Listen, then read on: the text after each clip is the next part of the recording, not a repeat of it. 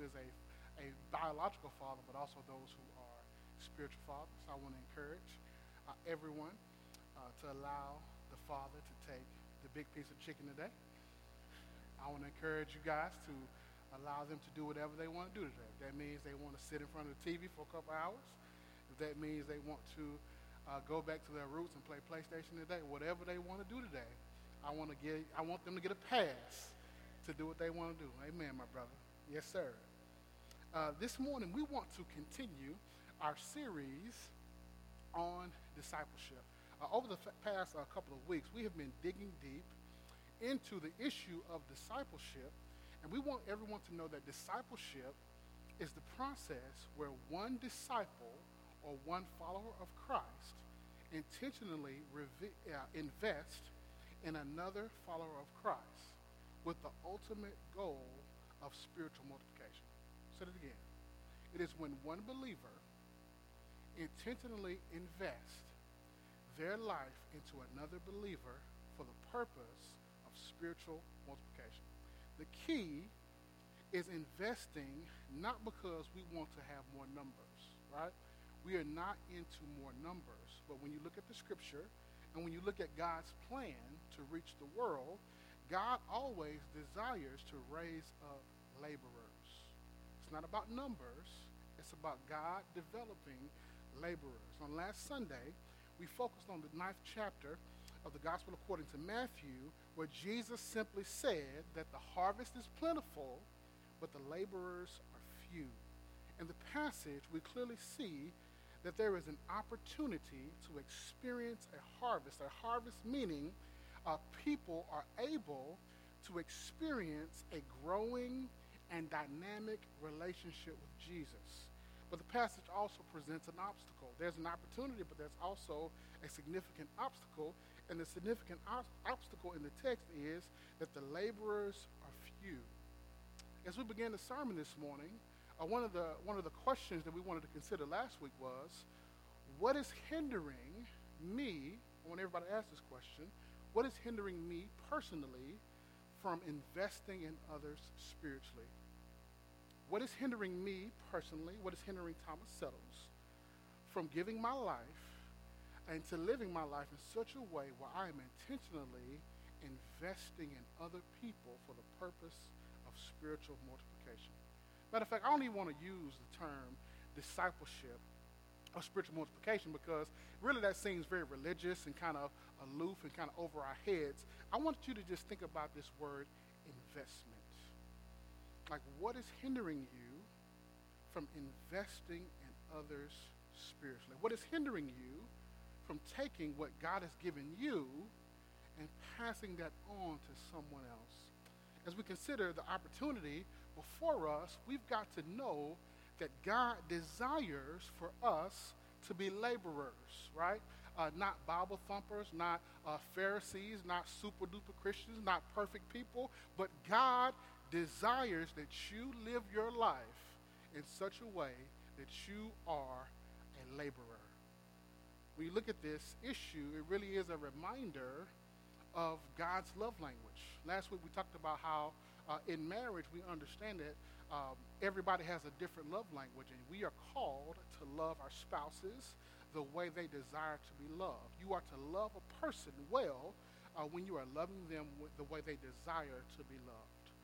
The issue that we got to understand is discipleship is a significant issue for everyone to consider because we must see it through the lenses of what God loves and how God desires to be loved. The big takeaway last week was caring for others and investing in others is a part of God's love language. Our vertical love for God is always expressed in our horizontal relationship with other people. That means if I really want to love God, if I really want to love God well, then I must ask myself the question how does God desire to be loved? Like, how does the Lord want me to love him? How does God want me to express my love, my devotion, my dependence, and my worship to him? You go back to John 21, Jesus asked Peter a question. He says, Peter, Do you love me? And the Lord responded, uh, he, Jesus asked Peter, uh, Do you love me? Peter responded, Yes, Lord, you know that I love you. And Jesus responded, Then go and feed my sheep. I want you to pause for a moment this morning. I you to consider if it was just you and Jesus here this morning. If you were standing right in front of the Lord and Jesus asked you the question, Do you love me? What would be your response? But more importantly, I want you to think about the second question. After responding, Yes, Lord, I love you because we all know the Christian answer to give, what do you think Jesus' response would be back to you? If Jesus said, Do you love me? and you responded, Yes, Lord, I love you, what do you think that Jesus would respond to you by saying? So, some of us operate as if Jesus would, would respond by saying, If you love me, then I want you to show up once a week to a building.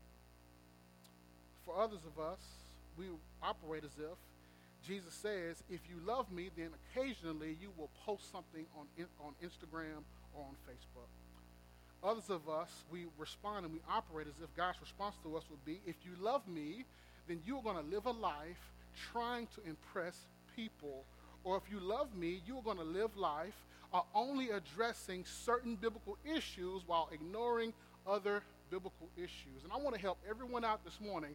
If Jesus were here this morning, which he is here this morning, because we know that God is omnipresent, meaning he is everywhere at the same time. But if Jesus was physically here, the way he was with Peter, he would ask us, and he asked us the question, Do you love me?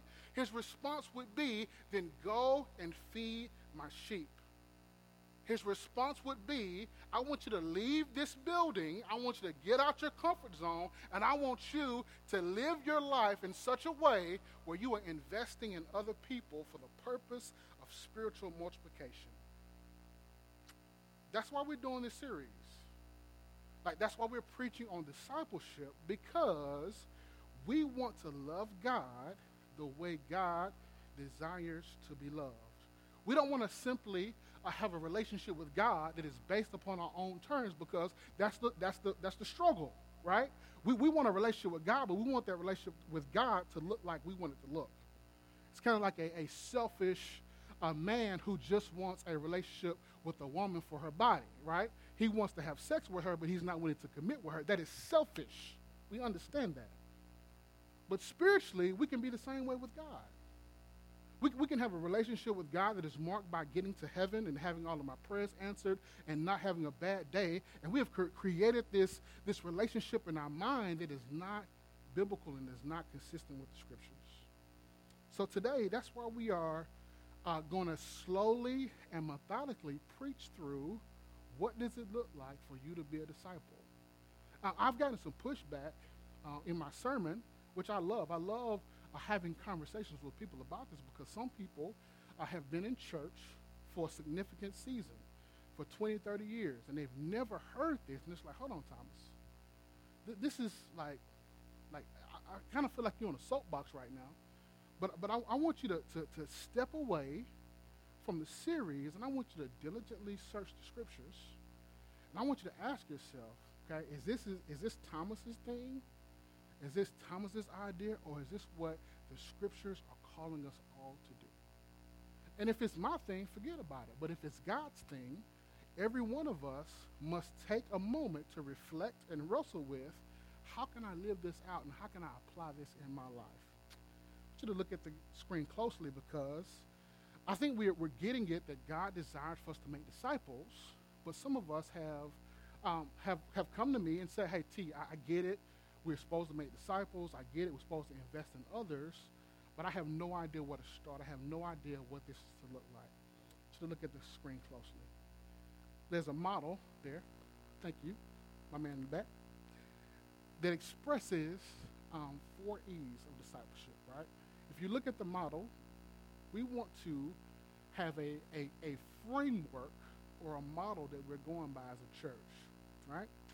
If you look at it, on the first, the top right corner, the first step is evangelism. When a person uh, does not have a relationship with God, the first thing we are called to do is to share about Jesus, right? The second step is establishing, right? We are to help people who have faith in Christ take new steps of faith in Christ. Thirdly, when a person is establishing their faith, when they have a relationship with Jesus, the next step is to help them be equipped, right? We are to equip them uh, to do the work of the ministry. And then lastly, after a person has been established, or after the person has been evangelized and established and, and, um, and equipped, then they are called to be exported. We are, to, we are to send them out on a mission. Like going on mission is not about going to a continent. It's not about taking a spring break, spring break trip. But living on mission is saying, I want to live, I want to leverage my, my time, my talents, and my treasures so that I can make disciples who will one day make disciples. So last week we tackled the first E, which is evangelism, and today we're going to look at the second E, which, which is establishing. If you have your Bibles, I want you to turn with me to Acts chapter number 8. I want to read verses 26 through verse 40. Acts chapter number 8, verse 26 through 40. Can let me know you have it by saying amen. The scripture declares, Now an angel of the Lord said to Philip, Rise and go toward the south to the road that goes down from Jerusalem to Gaza. This is a desert place. And he rose and he went, and there was an Ethiopian, a eunuch, a court official of Candace, the queen of the Ethiopians, who was in charge of all of her treasure. Uh, he had come to Jerusalem to worship and was returning, seated in his chariot, and he was reading uh, the prophet Isaiah. And the Spirit said to Philip, Go over and join this chariot. So Philip ran to him and heard him saying, heard him reading uh, Isaiah the prophet, and asked, Do you understand what you're reading? And he said, How can I, how can I unless someone guides me? And he invited Philip to come up and sit with him. And now this passage of scripture that he was reading was like this. Like a sheep he was led to the slaughter, like a lamb before its shearers he is, uh, shearer is silent. So he opened not his mouth and in his, in his humiliation, justice was denied him.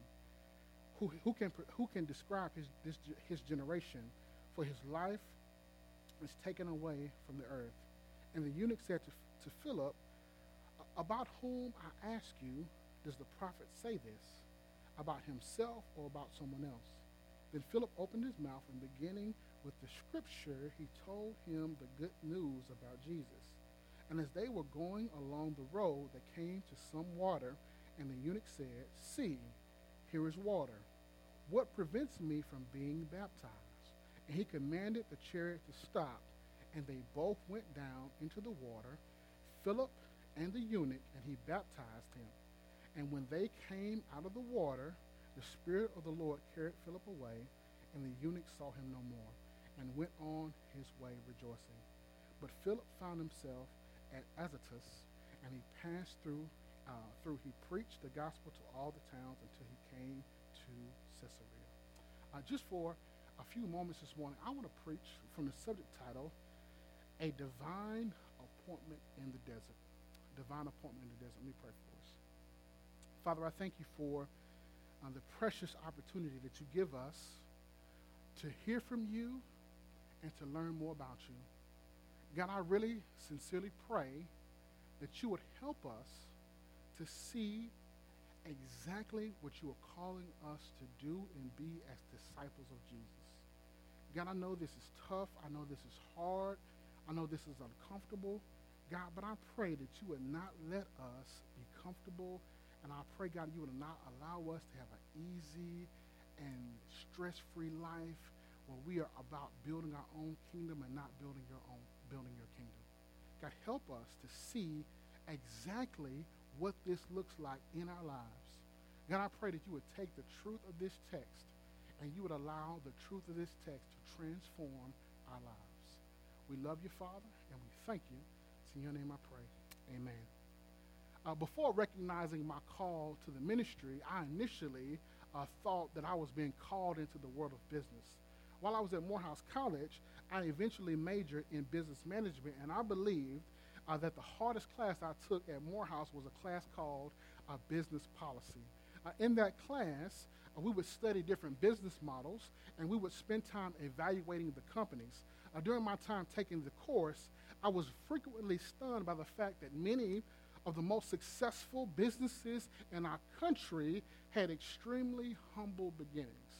Uh, there's actually a, a ABC News story that highlights uh, companies, or that, that highlights nine of the most successful companies in America, and they were all begin, began in garages. Apple was founded in 1976 inside of a garage. It's funny that today's Father's Day, they say that there are more Apple products in homes than fathers. So think about that. Apple has more products in American homes than dads. And actually, the, the company was began in the garage. Amazon was started in 1994. It was started in, in a garage. Google was started in 1998. It was started in a garage. Um, Mattel, the Mattel toy company, Hewlett Packard, Microsoft, Dell, all of these companies were began inside a garage. So, side note, if you are an entrepreneur and you don't have a garage, you may want to move. in, in all seriousness, though, when, when we hear about these companies and their current value in light of their initial location, it should remind all of us to never despise humble and small beginnings. That is true concerning the companies I mentioned, but more importantly, it is true concerning the individual in the text that we read about. The passage that I read about, uh, Acts chapter number 8, is a, is a passage that gives us a glimpse of a person who was committed to discipleship. It gives us a glimpse of a person who was committed to spiritual multiplication. When you look at the life of this man named uh, Philip, you see, number one, that he was committed to the proclamation of the gospel, that's evangelism. But secondly, he was committed to the application of the gospel, which is establishing. Uh, he didn't stop at sharing God's story.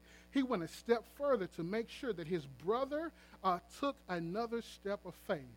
I believe the second E uh, in discipleship is very important because it reminds us that God has a desire for each and every one of us to grow that God has a desire for each and every one of us to not settle for less than his best. Yes, Christ loves us. Yes, Christ died for us. Yes, all that's true. But here's what's also true God has a desire that you and I grow.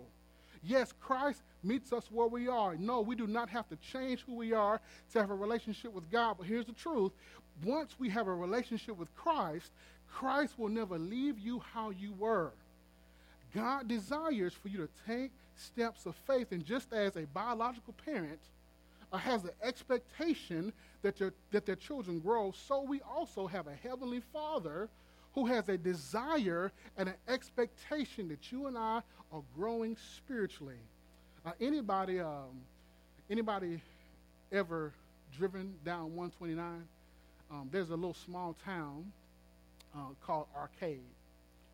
And uh, I want to encourage you, if you ever drive down 129, I want to encourage you to drive very, very slowly. Okay? Th- those folks, in, th- those police in Arcade, God bless them, they are solid individuals. but they are looking to give you a ticket, right?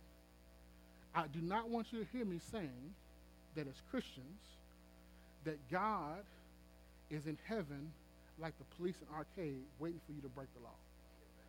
I'm not saying that, right? I'm not saying that the Lord is, is, is, is, is upset and waiting to give you a ticket. I'm not saying that this morning. But here's what I am saying that God desires for you to take steps of faith, that it encourages the Lord to see you growing. It blesses God to see you taking steps of maturity. Just as a parent, and I know I got four kids, and and, and, and y'all probably get tired of me talking about my kids. And, you know, Titus can use the bathroom without pooping in his diaper. And I'm doing a cartwheel, right? You guys don't care about that, right? But when you get up and you move from not coming to church to, ha- to having a consistent uh, Bible believing church, God gets excited. Like when you uh, have a daily, consistent time with God, God gets excited. When you are taking steps of faith, when you're growing and you are maturing in your faith, the Bible tells us that the Lord gets excited because he desires for us to grow. In our text, we see a man who is modeling what it looks like for us to help others take steps of faith. Yes, it is important for us to have a healthy relationship with God, but we also need to be investing in others and helping other people take steps of faith. Now, here's what's important about Philip. When we are first introduced to Philip, no one would have pegged him as a great disciple or a great apostle or a great evangelist. I want you to go back with me uh, two chapters to Acts uh, chapter 6, and I want you to tell, I, wanna, I want you to, to hear the description of Philip when he is introduced to us in the Bible. Acts chapter number 6, verse number 1 says, Now in these days, when the disciples were increasing in number, a complaint by the Hellenists came, arose against the Hebrews because their widows were being neglected in the daily distrib- distribution. And the twelve summoned the full number of disciples and said, It is not right that we should give up preaching the word of God to serve tables. Therefore, brothers, pick out from among you seven men of good re- repute, full of spirit and of wisdom, whom we will appoint to this duty. But we will devote ourselves to prayer and the ministry of the word. And what they said pleased the whole congregation, and they chose Stephen, a man full of faith and the Holy Spirit, and Philip. There's some more names than verse 6 says. These, they're hard names. Verse 6 These they set before the apostles and prayed and laid hands on them. In chapter 6, the church is growing at a huge rate, and the apostles were so covered up that they needed help. So they appointed men to serve. And when we are first introduced to Philip, he is appointed as a servant. I want you to catch this. He specifically is responsible for waiting tables. Now, I don't want to. I don't want to disparage anybody in here. There are a lot of folks uh, who work in the restaurant profession, right? The illustration I'm about to make does not disparage anyone who works in a restaurant. There are great restaurants, right? I feel like the greatest restaurant of all time is Chick fil A, right? God's blessing is on that place, right? But no matter how nice the restaurant, if you are cleaning up tables, that means you are at the lowest part of the totem pole, right? You are at the bottom of what would, what would be considered the hierarchy. So when we are first uh, introduced to Philip, he is uh, serving. He's called to hand out food. He's called to clean up tables. But here's the greatest thing about him the Bible says he is faithful, right? Philip's not, Philip is not called to a glorious position, but he's faithful. He's not given an elaborate title, but he is he's faithful. He's not given a, a job that most people would desire, but he is faithful. I'm convinced that this is a good word for all of us because many of us have come to believe that success should be easy and it should be instant. We have concluded that if God's hand is upon us, then we ought to have some title, we ought to have some big ministry, we ought to have some big business, we ought to have some glamorous profession. But when you look at the text, this man begins his ministry by simply being faithful. I'm amazed by some of the stories of great leaders uh, who were humble and had very meager beginnings, but how, how God blessed them tremendously. Um, I personally love uh, listening to Pastor Tony Evans. If you guys are wondering, uh, who do I listen to most as a pastor? Hands down, no question, I listen to Tony Evans more so than anybody else, right? Um, because I've listened to him so much, I've heard him tell the story a couple of times of how he was um, called to ministry. He felt called to plant a church. He felt that like the Lord was going to move mightily in his life right? But after the call, after the ministry, after the big vision, he found himself working uh, the late night shift, the shift from 11 to 7 at the Greyhound bus station in Dallas. And he says, like, he never, he never thought that that's what God would call him to. But the great thing about him is he was just faithful at the Greyhound bus station before he was faithful at the church, before he planted the church, before he had the radio ministry, before he started traveling the world, before he became the, the, Dallas Cowboys chaplain, before he did any of those things, he was faithful at the night shift at the Greyhound bus station. For, for me, that, that, is, that is a challenge because it's easy for us to have the, the mindset that, that I'll be more faithful when, right? I'll be more faithful when we move to a new building. I'll be more faithful if I'm if I'm single, I'll be more faithful when I'm married. If I'm in an apartment, I'll be more faithful when I get a house, right? I'll be more faithful when I have kids. Like it's easy for us to have this mindset that I'll be more faithful when, when the reality of it is, God is calling you to be faithful right where you are. Not when you get more resources, not when you get more titles, not when you get more blessings. God wants you to be faithful right where you are. I love Philip's example because he was faithful. Uh, he, was, he was faithful where he was planted, and he was willing to grow where he had been planted. Uh, I talk to, talk to people all the time, and it seems like they get frustrated when they don't have more responsibility or more influence or more authority. And I think that all of us would do well, myself included, with taking a few moments to evaluate am I being faithful where I am? Am I being faithful with God with, with what God has put on my plate? Am I being faithful with what God has entrusted me to have? Because the Bible tells us that when we are faithful over little, God will give us more to be faithful over. So in chapter 6, he's serving tables, but in chapter number 8, verse number 4, it says that he is now speaking. Chapter 8, verse 4 says, Now those who were scattered went about preaching the word. Philip went down to the city of Samaria and proclaimed uh, to them uh, to them Christ. And the crowds were with one accord, uh, paid attention to what was being said by Philip. And when they heard him, they saw the signs that he did. For unclean spirits, uh, crying out with a loud voice, came out of many who had them, and many were par- many who were paralyzed or were lame were healed. So there was much joy in the city. In chapter number six, Philip is simply serving then in chapter number 8, he is now speaking. At the beginning of chapter number 8, God uses Philip to minister to the multitudes, but in chapter number 8, verse 26, he is now ministering to a man. Uh, Philip wasn't a professional. Uh, he didn't have the most experience. He didn't have the most knowledge. Uh, to my knowledge, he had not been to seminary. He had not been to rabbi school. He had not uh, had he had not been given a special title like prophet or evangelist or preacher. But he was willing to allow God to use him right where he was. So, some have said the, the, the greatest ability is availability. That he was willing to be available to God, using him in a mighty way. I, I, when, I, when I think about him, I'm not even in my, into my points yet. It's 1203.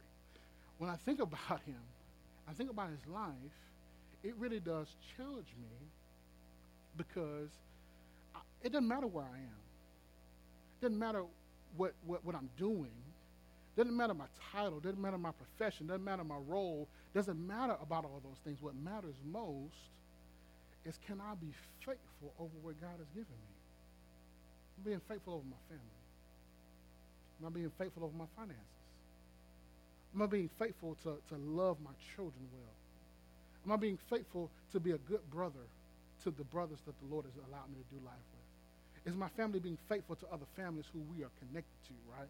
Because it's easy for us, once again, to say, when I get a little older, a little richer, a little wiser, a little bit more experienced, then I'll be faithful. But God is calling us to be faithful right where we are.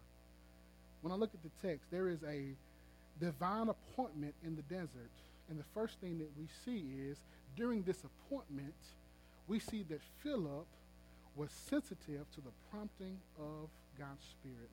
Verse 26 says, Now angel of the Lord said to Philip, Rise and go to the toward the south to the road that goes down uh, from Jerusalem to Gaza. This is a desert place.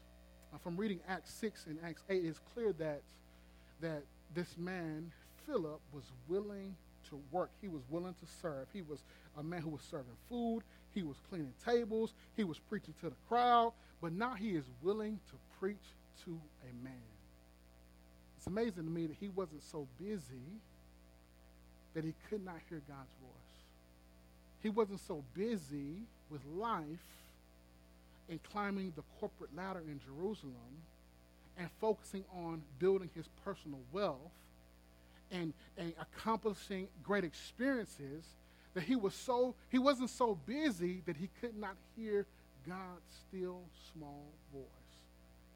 I was um, I was going to take y'all to a passage in 1 Kings 18 and 19. I don't have time to go there, but I want you to read 1 Kings 18 and 19 this week. A couple of weeks ago, I shared this passage with the, the men of our church. In chapter 18, you have a tremendous victory by this man who was a prophet. He is able to defeat over 400 um, prophets of a, of a false god. Then when you get to verse uh, chapter number 19, he is he goes from a great victory to running away uh, for his life. In chapter number 19, he's running, he is he's overwhelmed, he's consumed, and in verse chapter 19, verse 11, God begins to speak to him and minister to him. I love the passage because there's there's an earthquake, there's fire, there's thunder, and the text tells us very specifically that God does not speak through the fire God does not speak through the thunder, but God spoke to him in a still, small voice. God spoke to him in a whisper. It, is a, it is a principle that I have been constantly wrestling with. Thomas, are you, are you slowing down so you can hear the whisper? Right? Are you, are you slowing down your life to a place where if God speaks to you, are you willing to hear it? I'm not talking about spooky stuff. God spoke to me about a new car, a new house. I'm not talking about that. Right? I'm saying, am I, am I, am I calming down my life such that if the Lord speaks to me about calling a brother, am I listening to that? If the Lord speaks to me about serving somebody else, am I listening to that? The Lord speaks to me about one of my kids who's struggling. Like if the Lord speaks to me about one of my kids who's having a hard time, if the Lord speaks to me about a family member who's in crisis, the Lord speaks to me about a member of our body who needs some, some help, like am I, am I sensitive enough to God's Spirit that I can hear that. In the text, you see that, that Philip is busy. Uh, he has a growing and thriving ministry. He's doing a lot of great things, but he's still sensitive to the Spirit of God speaking to his life. It's amazing to me that, that God takes him from a place of fruit uh, he's in Jerusalem, he's preaching, he's seeing people saved, he's having a tremendous impact. And God says, I want you to leave the place of impact. I want you to leave a place uh, where you've had tremendous fruit, and I want you to go to a place that is more like a desert. I want you to leave the place where people are hearing the gospel and people are growing. I want you to go to the place where people are, are seemingly not available in the text, he, he listens to God. God speaks to him, and he rises up and he obeys the voice of the Lord because he is truly connected to God. So, first, he's sensitive to the prompting of the Spirit, but secondly, he is sensitive to the power of the gospel. When you look at verses 30 through 38, what stands out to me is there are four questions that are presented in very sequential order. First, the question is posed by Philip. He says, Do you understand what you're reading? I love the example because Philip takes interest into another person's faith. Philip is not so busy, not so self-consumed. Uh, you ever talk to somebody who, who they're not really interested in anything you have to say. They're interested about hearing themselves talk, right? Philip isn't that kind of guy. He asked him, "Hey, do you understand what you're reading?" And then um, secondly, the, the, the eunuch responds by saying, How can I understand unless someone explains it to me? Well, what a, what a humble response.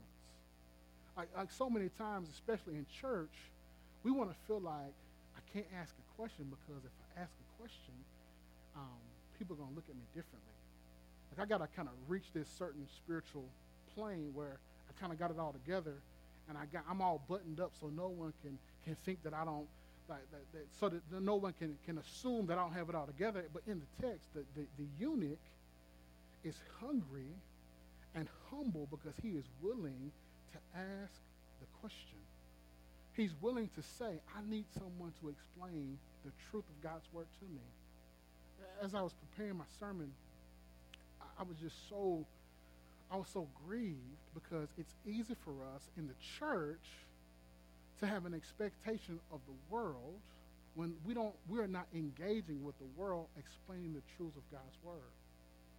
Like how can we expect the world to understand what it means to have a marriage if the church is not engaged in explaining what marriage is? Like how can we expect the world to understand God's plan for being a biblical parent if the church, I'm talking about the people, not just the, the, the, the organization, but if the people are not explaining it from a biblical perspective. Like, how can people understand serving or giving or social uh, justice issues or the sanctity of life? Like, how can we understand these issues if the church is not out explaining and clarifying and applying the truth of God's word? First, you have the question Do you understand what you're reading? Thirdly, he says, How can I understand this unless someone explains it to me? Then he asks another question. He says, Who is the prophet talking about? Is he talking about himself or is he talking about someone else? The Ethiopian essentially says, Tell me what this stuff means. I need someone to help me figure out. He doesn't ask him, uh, Tell me how to have a more significant life. He says, Tell me what the scriptures mean. And when Philip responds, he doesn't respond with, hey, here are three keys to be a better husband or a better father. Here are three keys uh, for, to, for you to have your, your best life now. He doesn't say any of that. He says, here is what the scriptures say about Jesus. And in doing that, we see that the, the eunuch is able to move from death to life.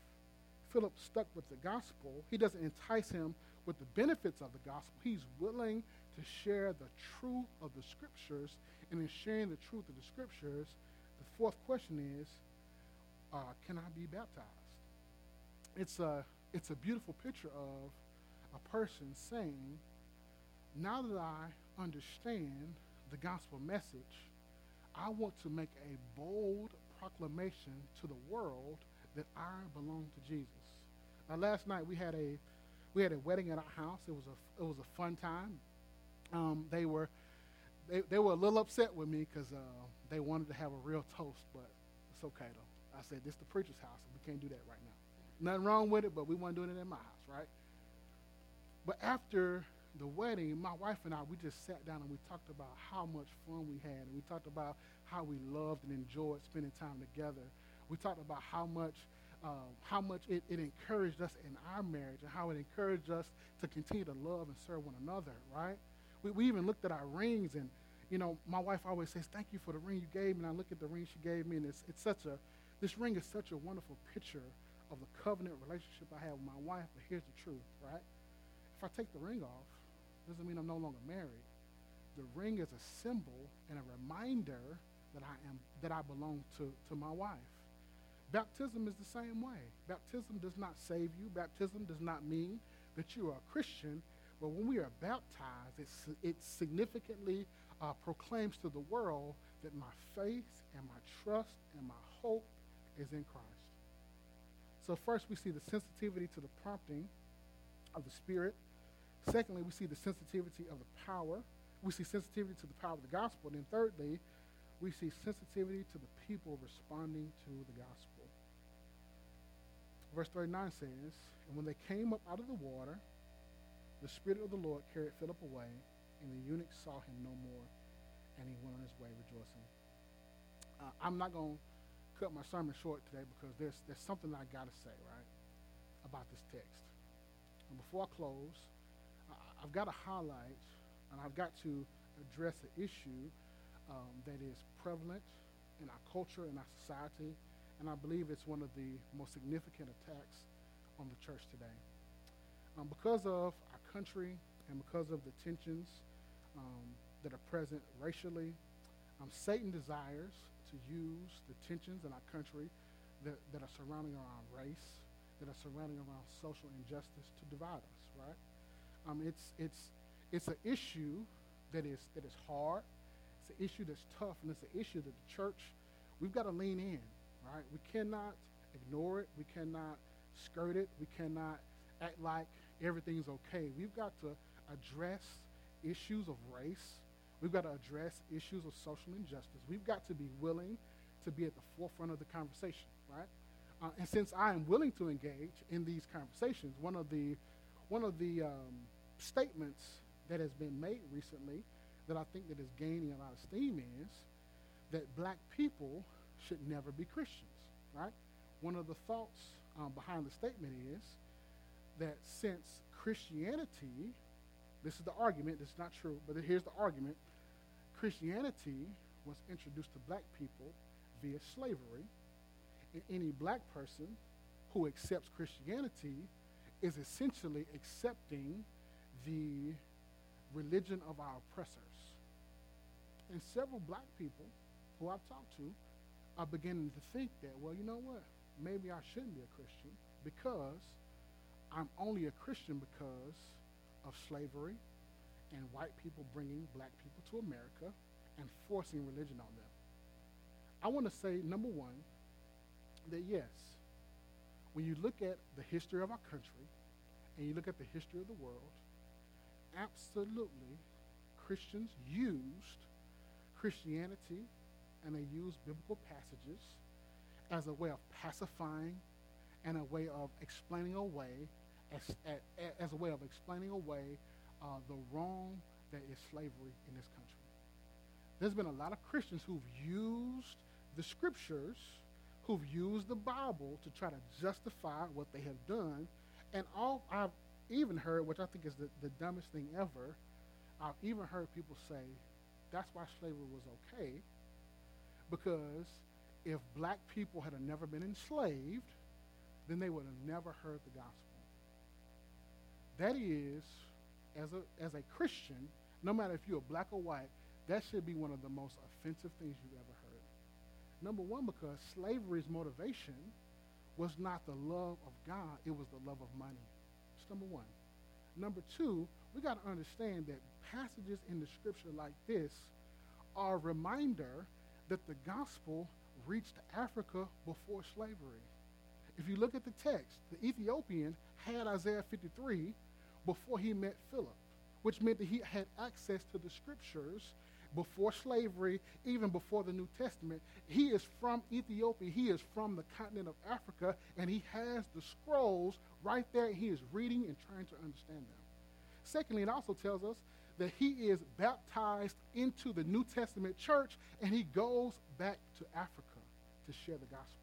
He leaves rejoicing because he leaves to carry the message of Christ. When you look at Acts chapter number 8 and you connect with the church fathers like Tertullian and St. Augustine and the northern African uh, spread of religion, that happened, uh, let me say this, the, the, the northern African spread of Christianity, that happened way before Christianity or way before slavery ever took place. For any black person or white person to think that black people only heard the gospel because of slavery is stupid. For you to accept that means that you are ignorant. And when we see the text, when we see the scriptures, very clearly saying that here is an Ethiopian, an African person, who has Isaiah 53. He has the scroll.